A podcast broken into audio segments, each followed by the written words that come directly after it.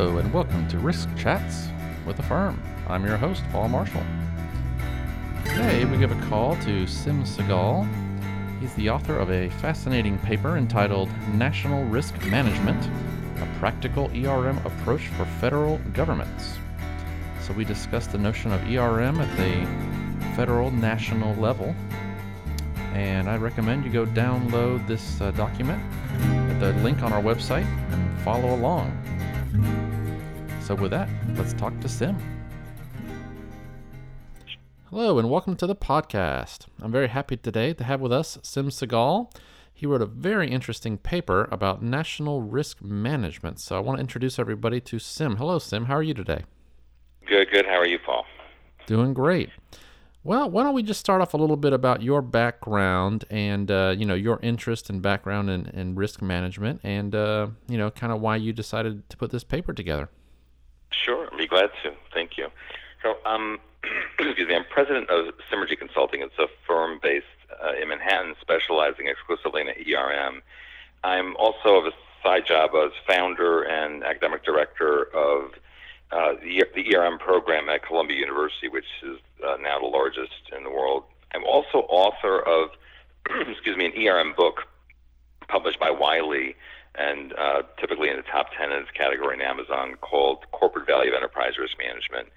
Uh, I've formerly served as uh, vice president on the Society of Actuaries Board of Directors. I'm, a, I'm an actuary by trade, so that's my profession. And I was their first chairman of their risk committee, where I led the design and implementation of their ERM program. I'm also a fellow of the Society of Actuaries and a chartered enterprise risk analyst. Uh, prior to starting, excuse me, my own firm, in 2010, I led ERM consulting practices at larger firms like Deloitte Consulting, Aon, and uh, Watson Wyatt, which is now part of Willis Towers Watson. That's great. So now, do you have any um, kind of background in, in governmental ERM aside from the paper, or is that something you had worked in in the past as well? Well, I've done a, a little bit of work in uh, in ERM for for uh, government agencies, and I've also had a lot of excuse me conversations with uh, agency chief risk officers, and uh, there's a chapter in my book that that covers applying uh, this methodology I came up with to on ERM to government agent uh, to non corporate entities in general, and government is one of those. And I've been urged by uh, some of the, some of the folks in, in government ERM to, to expand on those thoughts, and that's that's one of the things that led to the paper. Great. So yeah, let's talk a little bit about this paper. You know, um, you mentioned one reason, but what were some of the reasons why you know you wanted to put this paper together, and who did you work with to put it together? Yeah, I have long thought uh, that we should have a national chief risk officer, and I, I'm not sure when I started exactly thinking about it, but I do remember one of the drivers was um, after reading the 9/11 Commission report, and you know, thinking about the, the setting up of the ODNI, the Director of National Intelligence, is an ERM-like approach. The, the, the the fix of hey, we weren't looking at all different pieces of information, putting it together, and getting a whole picture of what's going on. So it's an ERM-like approach to gather things together, but only for terrorism risk. So the, the Director of National Intelligence sorts out all the info on terrorism and is responsible for reporting directly to the President and giving a picture on just that one risk type. And I thought, well, that's a first step. And taking the next step would be applying, uh, having a role that would do that for all sources of risk and sorting that out. Uh, I had proposed uh, writing a paper on uh, what a national chief risk officer would look like, or how you might, how a national CRO might develop a, a national ERM program. And I approached the Joint Risk Management section of the JRMS, which is a joint effort between three uh, risk organizations, uh, uh, research and, and, and, educational organizations. One is the Society of Actuaries, which is an international organization, the Canadian Institute of Actuaries, which is a national organization, and the Casualty Actuarial Society, an international organization. And they they funded the paper, and um, you know their interest is you know actuaries are the world's oldest risk profession. Uh, they're experts at long-term projections involving multiply interacting decrements such as mortality, morbidity, longevity, investment rates, economic cycles, etc. So it's a natural a natural alignment with their interests to uh, to show what actuaries could do in, in that space. And so that, together with urging of some uh, you know colleagues in government, um, it spurred me to really get moving on the paper. Either write the paper or perhaps a, a second book devoted just to that topic, and that's a future possibility. And uh, what would you say, you know, what really are the benefits of, of putting into place a national risk management program for a federal government? Yeah, well, in a way, if you think about uh, the question, if you could wipe out everything that exists in terms of strictures and you had the entire federal budget, how might you allocate it? How would, if you were asked to inform where should we put it uh, to, to make the best decisions to advance the national goals, how would you do that? And, and ERM can help answer that question after a few questions are answered first, uh, like what are your objectives, how do you measure them? But what you end up with is five major improvements. One is just forecasts basic forecasts the ERM method, if done correctly, of course, can improve forecasts. Just the baseline forecasts even get more rigorous, and that's one of the low-hanging fruit of applying uh, a value-based uh, enterprise risk management method. Is just strengthen the basic baseline projections. But beyond that is understanding uh, confidence ranges around various levels of over or underperformance. Uh, in part by extracting and leveraging information from subject matter experts on a consistent uh, basis. So that's number one. It's just basic forecasts are improved. The second is simulations. So you get a more rigorous simulation tool, which improves your ability to understand the integrated impact of potential changes in the environment, national or global situation, in terms of its impact on the critical national objectives. So that's the second is is what if things change and how does that affect us and what we're doing in our goals. A third is prioritization. It improves focus on the most important threats, either individual threats or combination threats, which can be the most damaging, using a quantitative model that captures the full impact uh, of the events, including offsetting or exacerbating effects. So prioritization is really important, of course, especially with limited uh, time, attention, and resources. The fourth thing it does is enhances decision making in general, of course, starting with the most important decisions. You get a more robust uh, and informed picture, an integrated picture of the impact of potential decisions. So rather than just looking at, well, what if things change? Well, what if we make decisions differently, uh, ranging from strategic uh, planning to budgeting to risk mitigation? So a whole range of types of decisions can be enhanced with this information. And lastly, and partly overlapping with these, is success. You have an increased likelihood of achieving critical national objectives once you have ERM applied uh, at a national level. Right, and you know something else I wanted to ask you about. You know, up front in the paper, you you say that your approach to ERM is a value-based approach. Can you explain a little bit what that means? Yeah, it's it's a it's a little bit uh, different approach, and it's an emerging approach that's getting more and more adopted. Uh, traditional approaches uh, to ERM have challenges. Uh, most most use COSO or ISO 31000. It's pretty similar in practice type of approach. Uh, and there's several weaknesses with that that I've identified many years ago. And w- the way it first sparked was um, I remember someone asking me the question, how do you make the business case for enterprise risk management? And I thought, well, I've done a lot of work in value based management. So, value based management is an old concept, just understanding the drivers of value, whatever it is the organization values and how we measure it, and making it go up. And that's the best way to make a business case for anything. And I've, my entire life has been in, in risk and understanding risk. And so I realized the two really needed to come together. I mean, the, the, the planning people typically look at sort of upside. You know, we invest in this, we do this, we're going to get all these benefits. It's going to be a big, that hockey stick of performance going on up, and they look at the upsides. Uh, and the risk folks traditionally only looked at the downside. And I realized the two needed to come together. We needed to speak the same language, both risk and reward, because that's the most common phrase in any business decision is, is risk reward. We have to have the right trade offs and the right profile there, and we have to really understand both with the same level of rigor. It was missing. So I took the value based work that I'd done and the risk work and uh, value uh, based management work and the risk uh, risk management, enterprise risk management work, and married them together. So this also was developed um, in response to three main challenges I saw with traditional ERM approaches. Traditional ERM uh, has, a, has an inability to quantify the hard to quantify risks, uh, the strategic and operational risk. And that's what I call the holy grail of ERM is how do you do that? Everyone's trying to figure out how do you practically quantify on a consistent basis those risks. Second, I saw that most ERM programs had an unclear definition of risk appetite, a lot of confusion about what it was, how do you define it, how do you state it clearly.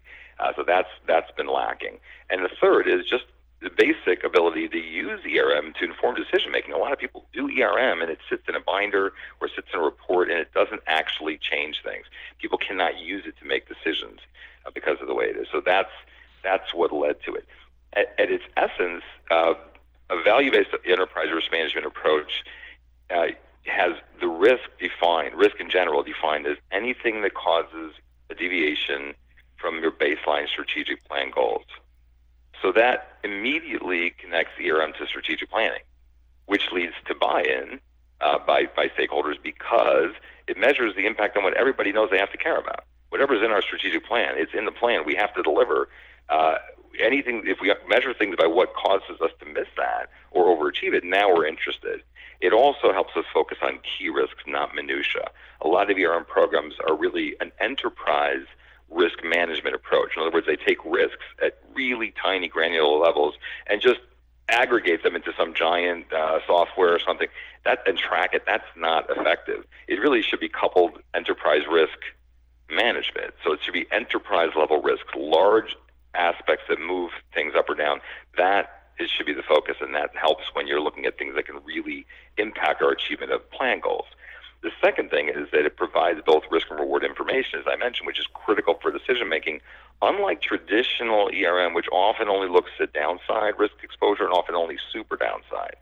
Uh, lastly, this approach quantifies all sources of risk in a rigorous yet practical way. It's also consistent, which uh, allows aggregation. So it allows prioritization across all risk types. It supports decision making. Traditional approaches give you red, yellow, green colors, uh, you know, high, high, medium, and low, red, yellow, green qualitative information. That's not the way to make a business decision. Nobody's going to invest uh, or shift resources based on that. And also, uh, one of the uh, uh, keys to the value-based approach is defining risks by their originating source. This is another common mistake in ERM programs: is that risks are sometimes defined as the source of risk, sometimes by the outcome, uh, people say, "Oh, we just may miss this goal." Well, that's not a risk. That's, that's not a source of risk. There are maybe 85 different things that could cause that. What do you mean? Or sometimes defined as an intermediate impact. Like people will often have reputational risk on their list, and that's not a source of risk. There may be many different things that rise to the level of uh, an impact that could generate reputational damage, either temporary or lasting, which then downstream impacts our goals, so we care about it. And we need to install that universal, consistent discipline of looking at risk by source, which gives a better context for even evaluating qualitatively what we think about the likelihood of how something comes about. It changes our opinion of how likely it is, of course. And we also have to go to the source so that we make sure to capture all the downstream impacts to accurately quantify. So, so the, the, the value-based approach really fixes a lot of problems of traditional enterprise risk management. Yeah, that's great. I think it's a good, a good message for our federal uh, U.S. programs because you know I think a lot of them are still b- based on you know what all things could do, go wrong as opposed to what things could we do right, so to speak. So I really like your approach. Um, yeah, yeah, it is true. That is the most common method used. Well, let's talk about some skill sets here because you know what you're talking about uh, sounds like a daunting job to kind of look across the entire government here and uh, you know manage risks. Um, you know, what would you consider? The qualifications for for a good national risk officer. You know, what what what background would they need to have, or what's you know what qualities would they need to have? Well, uh, good question. It's uh, it's tough to visualize a role that hasn't existed yet. It's so unique, but it, it, like like any chief risk officer, there are three main types of functions. You would be leading ERM activities. You would maintain consistency of approaches, tools, and techniques, and you're also responsible for building buy-in for the for the approach, which really hinges a lot on the methodology, uh, but it also has a lot to do with communication. So that's that's the main t- functions. In terms of the the knowledge, experience, and skill that they have to have, it has to span a variety of areas. Because this is a really critical role in general for any agency, uh, certainly at the national level. Obviously, knowledge, experience, and skill in enterprise risk management is required. Uh, also, knowledge, experience, and skill in risk management and management in general, with pre- preference for expertise in at least one of the following either strategic risk, which uh, the way I'm defining it is uh, risk such as strategy development risk, strategy execution risk, regulatory risk, supplier risk, governance risk, also, or operational risk, which is HR risk, IT or cyber risk, disasters, both natural like pandemic or man-made like war or terrorism process risk, compliance risk, etc., uh, or financial risk, which is a typical market credit, liquidity, commodity price risk, currency risk, economic risk, insurance risk, such as expected changes, uh, unexpected changes, excuse me, in uh, morbidity, mortality, uh, longevity, demographic risks, such as unexpected changes in reproductive and working life patterns, unexpected changes in emigration, immigration. Uh, another aspect of the knowledge, experience, and skill required would be modeling. Uh, being able to, to handle dynamic projections of multiply interacting variables over extremely long time horizons, being able to develop credible assumptions that are suitable for both near term and long term projections. Leadership is another aspect, just being able to communicate in a way to gain buy in from key stakeholders. Pure management skills of project management, coordinating people with disparate uh, backgrounds, formal and informal reporting relationships to the CRO uh, communication, I mentioned a couple times already, but specifically expertise in the Socratic method of inquiry, uh, understanding uh, cognitive biases, uh, which affect the different interviews to gather information and these in these processes, ability to interact at, at, a, at a range of levels of authority, ability to comprehend and be understood by a range of technical professionals, and also the highest degree of, of ethical integrity to, in terms of an honest, unbiased, agnostic approach to the analysis, interpretation, and reporting of the information to internal stakeholders and external stakeholders, such as uh, public, allied nations, etc. Right. So, and you know, so say we have we found this amazing person, so they're going to come in, they're going to be our uh, national risk officer. You know, what would be some of the first things? How how do they structure a nas- a nationwide risk program? You know, objectives, metrics, identifying risk, making decisions. You know, how, how would this NRO uh, structure this approach? It, it, it's challenging, of course. Uh, this is one of the most challenging uh, things you can imagine, but the key initial step is to succinctly express the national critical national objectives and corresponding key metrics. And that is a that is a tough exercise. In thinking through uh, writing this white paper on how, how to apply the value-based enterprise risk management approach at the national level, and with an eye towards you know people reading that you know, should think of their particular agency, all the concepts that apply, but at a more uh, narrow scope level, obviously, it's really analogous. Is uh, I had to think that through. So I to be able to demonstrate, at least to write out how to approach this I had to put on a hat and think, well, if I were in that position, what would it be? I had to also write this because it was funded in a way that would it was supposed to be able to uh, be applied or thought about by any nation uh, globally. So I had to think how it might differ from country to country. So I just came up with some examples of of what if you had to make a handful of of objectives. But the same process, I'm just taking a flyer and saying here's here's one way to think about it with an example. But the process wise is to sit down. It's a very intense conversation, but it, it actually is it takes a very short amount of time. It's usually done uh, in a very short amount, of like a day. But it's intense thinking about what are the what are the objectives and which ones are subsumed in others, uh, which ones may be correlated enough with others that they're they're captured. If we would, and or there's also sometimes an exercise that we go through to look at a handful of key risks that we know we're going to have, and think through how it affects different different uh, objectives and metrics, and that helps us also see which ones are uh, again subsumed or correlated that can be succinctly expressed. These it has to be just a handful, and there is no national strategic plan to begin with. so, right. so it's difficult, and people dis- very much disagree uh, across the country, state to state, party to party, what what should be. And we're talking about national, not the responsibilities of state and city and municipalities, but just the federal uh, government obligations and what are the, what are the objectives. So it's it's tricky, but there are some overarching things that people would agree on, uh, and I picked the four overarching overarching objectives and ten underneath those of you know protecting life uh, protecting health, uh, protecting wealth of the citizenry, and then uh, sovereignty. So those those four. So it, it's just an example, but the process is intense, but it can be quick, but it's it's challenging. Right, and those four good examples, I think, would be relevant to any administration who's in you know who's in power at the, at the time. I mean, I think those are good examples.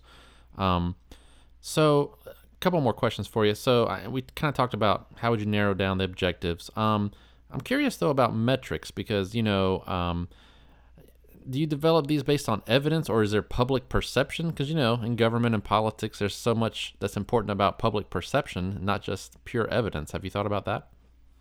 Yeah, I, I, actually did. I thought about the different. Uh, so there were ten objectives underneath, you know, those four overarching objectives, and I had to think through how you would measure all of these. And and some of the metrics are actual metrics, uh, but perceptive metrics matter too because that's how government works. So just as an example, if um, your military strength. So if military strength is one of our objectives that we need for sovereignty, uh, then we might you might say, well we could measure that. Uh, one proxy, just one example, might be uh, military spend, just the annual budget for military spending and that relativity to, to different countries. So that's one way. Another way might be to say, well, let's look at our military spend, the ratio of our military spend together with the military spend of our closest allies as a ratio to the military spend of our top adversary and their closest allies. That's, that's just another example. So that may be you know an actual number you can measure and project, but then there's perception. So if the public has a different perception of a military strength, and if it's skewed versus reality, it could lead to uh, misfunding certain initiatives or underfunding other ones for the, the public-driven pressures that the government may result in it may result in the government making decisions that are not aligned with the public good. So the so national CRO has to keep an eye on those type of perceptive metrics and you know public service messaging or other communications to adjust for that to make sure that it doesn't get too much out of whack and leads to uh, results that are that are not good for the public. Right, right. But there's there's a lot more to the process. I mean, you hit on a couple of really important things you got to think through. You got to think through what are the objectives. So this is not even an ERM thing, but you need it for ERM. Enterprise risk management can help you be more likely to succeed achieving your objectives, but you first have to be clear what your objectives are. So if you can state them and say, here's what, what our objectives are, here's how we measure them long term, uh, the actual perceptive metrics, then you actually got to build a model to dynamically project them uh, in a way that's built to be able to handle risks to show how it would change. So first you build the baseline, and that baseline at that high level, it tends to pull information from all different types of models, and it actually is a model test, and it validates and, and finds disconnects between different models. So it's a good exercise to go through just in the terms of the baseline projection. And then you uh, go through a process to identify risks, which is typically in a qualitative risk assessment, uh, interviews with two to three dozen uh, leaders. Uh, uh, that's a qualitative scoring, likelihood severity, individually come up with what the risks are, vote on everybody's risk, have a consensus meeting, and draw the line between a longer list of risks and separate that between key risks, which could be the larger ones, versus the non-key, which the non-key are just monitored with key risk indicators over time. The key risk indicators are advanced to a second step, which is typically missing in traditional enterprise risk management, which is to actually quantify the risks. And having this model that I described is built in a way that it can quantify any type of risk on a consistent basis in terms of how it affects what we care about.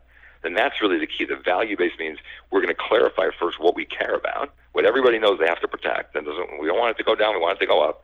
And then uh, project that dynamically and measure risks individually uh, find, find what risk we care about. And then the second step is to quantify them by developing uh, individual deterministic risk scenarios with subject matter experts. So it's a probabilistic, deterministic approach to thinking about what individual sources of risk can happen, what combinations can happen, mapping out different discrete scenarios of how it would actually play out by pulling on subject matter expertise, uh, documenting, sharing that vertically and horizontally to vet it, uh, putting it into the model. We end up getting better prioritization of individual risk combinations. We understand the overall likelihood of achieving plan or exceeding it or missing it by a certain amount. And that tool is then used to inform decision making. Setting, understanding our risk appetite, our risk exposure, informing risk appetite and risk limits, looking at how the environment might change, looking at how we might make decisions differently, whether it's uh, trading partners, uh, different alliances, uh, different mitigation and investments in infrastructure, you know, what have you, across all different risks. It doesn't matter. We can really evaluate any spend or shift of resources in terms of is it going to help us more likely to achieve our goals? And it can also look at the interconnectedness between a lot of different factors and drivers and sources. So there's a lot less unexpected consequences because the national chief risk officer is in a position to be able to evaluate any change in the environment externally or internal decisions or potential decisions and how things might play out, which which aspects might be affected, how it might change, and what is the best decision to make at that time. Absolutely. And, and, just for our listeners, again, I'm going to provide a link to your paper on our website. It's a great paper. I mean, all the things that you're mentioning, these are in the papers, a very thorough, amazingly well thought out, and very clearly, you know, structured paper that I think is just very interesting. And, and not just for a national risk program, but for, you know, your own agency risk program. I think you have some really interesting and very structured approaches in there. So I think it's, it's a great paper. Um, Appreciate it. Yeah. And so just a couple more questions for you. And this is just kind of a quick little podcast to get people interested in, in the paper. Um, so I, I, just kind of wanted to uh, have a couple last questions for you. Um, kind of going over to, you know, do you think, uh, you know, do you think the U.S. federal government is, is ready for a national risk program? You know, have you seen some positive signs out there that this is a possibility? Well, it, it's, it's, tough to. That's a that's a great question. I I, I hope so. I uh, soon. I hope I hope so. I don't know. I was very encouraged by the OMB's circular uh, one two three, uh, pushing everybody to do uh, enterprise risk management. That was really encouraging. A little various aspects of that is being done in different ways in terms of implementation. Uh, I was encouraged a couple of years ago when COSO. Uh, they admitted their methodology didn't work and they revised it and I saw that they I was borrowed a couple of concepts from the value-based uh, approach, which is, hey, we should be defining risk as deviation from strategic plan. We should be looking at risk by source. I think that move is in a correct direction, and that is the most common method used in government. Although I'm not sure that the revisions are as widely adopted. I think people are still using the old COSO, but I think things are heading in the right direction. Uh, I think that the need is certainly there. Uh, and I, I have heard some murmurings that maybe there's some you know, committees already talking, thinking about not quite that, but moving in that direction of the aggregate look uh, across the country. Right. Yeah, and I know uh, our organization, AFERM, has also been looking at you know ideas for potential legislation or other things that would make risk management something more you know on the books for folks that you know that's something that needs to be done. So I think that that might be helpful as well. Um, so, and just to, to wrap it up, I think I was just curious, you know, for our listeners here, but you know, so you, you know, you did this, I think, based on some things out of Canada. And did you look across different governments across the world to see if uh, anybody out there is, is is implementing anything like this or has these concepts in mind? I'm not aware of anybody doing it uh, this way and having that kind of a kind of role, but uh, I I have been aware of meeting several years ago of different uh, approaches in different countries and some of the leading ones around the world. I did in writing the paper. Yeah, you mentioned there were a couple of U.S. or well, international organizations, mostly U.S. based, and then one Canadian uh, that was a big funder of this this uh, this paper. But I did look across various countries, um, U.S. and allied countries uh, mostly, uh, to see just in terms of thinking about the objectives, what common objectives might there be and metrics and so forth like that. But not not in terms of I haven't recently researched. I haven't been monitoring over the last year or so uh, the different practices. But I would be surprised if this role uh, existed the way we're we're describing it yet. Right, but you are seeing it obviously in state and local governments, federal governments of different nations, correct? Yes. Uh, in fact, I just uh, heard recently that um, the uh, newly elected mayor of Chicago had apparently had made it part of her platform to have a chief risk officer and have it be a prominent position on her staff, and so they're they're looking to fill that position. So I, I'm encouraged. I'm encouraged. I'm waiting to see it pop up more and more. You're right. I, I would like to see it pop up more, uh, more cities, more states, uh, and I, I think that's the general trend. I'm hoping for that. Well, Sim, I love this paper. I want everybody to read it who's listening today, and uh, we really appreciate you coming on to talk about it. Thanks so much for having me. I enjoyed the conversation. That's our show. Thanks for joining us. As always, visit our website, aferm.org. There you can find this podcast and many others. You can also find the links for today's podcast. Uh, we'll have the paper that Sim wrote. Follow along, unless you already d- did that at the beginning of the podcast, but you can do it now afterwards as well. And we have quite a full docket of podcasts for you this end of the summer. So go and check us out frequently. And until next time, this is Paul Marshall signing off for Risk Chats with AFERM.